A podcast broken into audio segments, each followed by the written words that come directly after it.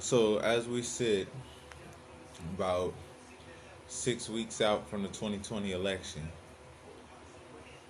the question is, is who you gonna vote for? And it's between the donkey and the elephant, and that's what it's always been. but uh, a lot of people don't seem to too quick to want to participate in the political landscape. But I'm just want to let it be known that your vote is no longer, you know what I'm saying? It's never really counted in the first place. You know, the last election should have really showed people that the popular vote does not get the president in. But your vote this year is going to be who you subscribe to the most, basically. Your vote is going to be to uh, is to be to YouTube. Your vote will be towards uh, Facebook, Snapchat, Instagram.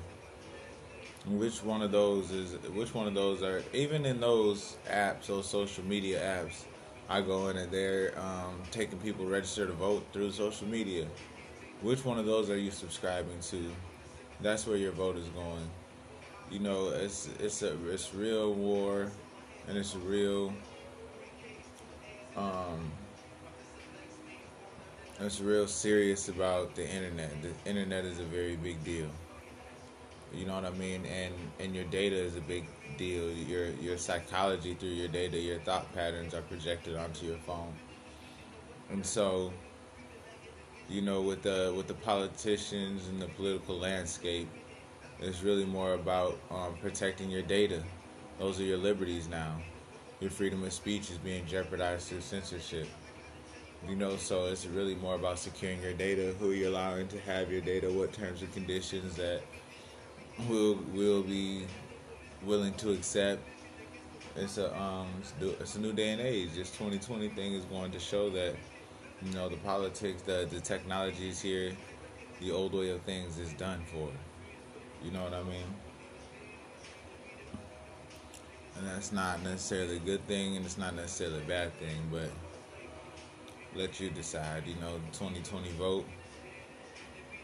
You think it's the donkey or the elephant, but it's really more or less Facebook, Snapchat, Instagram.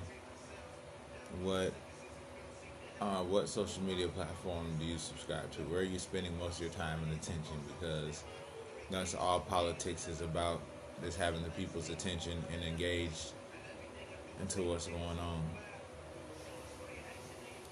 And so, with that being said, like, protect your data. You know what I'm saying? For real. Protect your data. You heard it here first.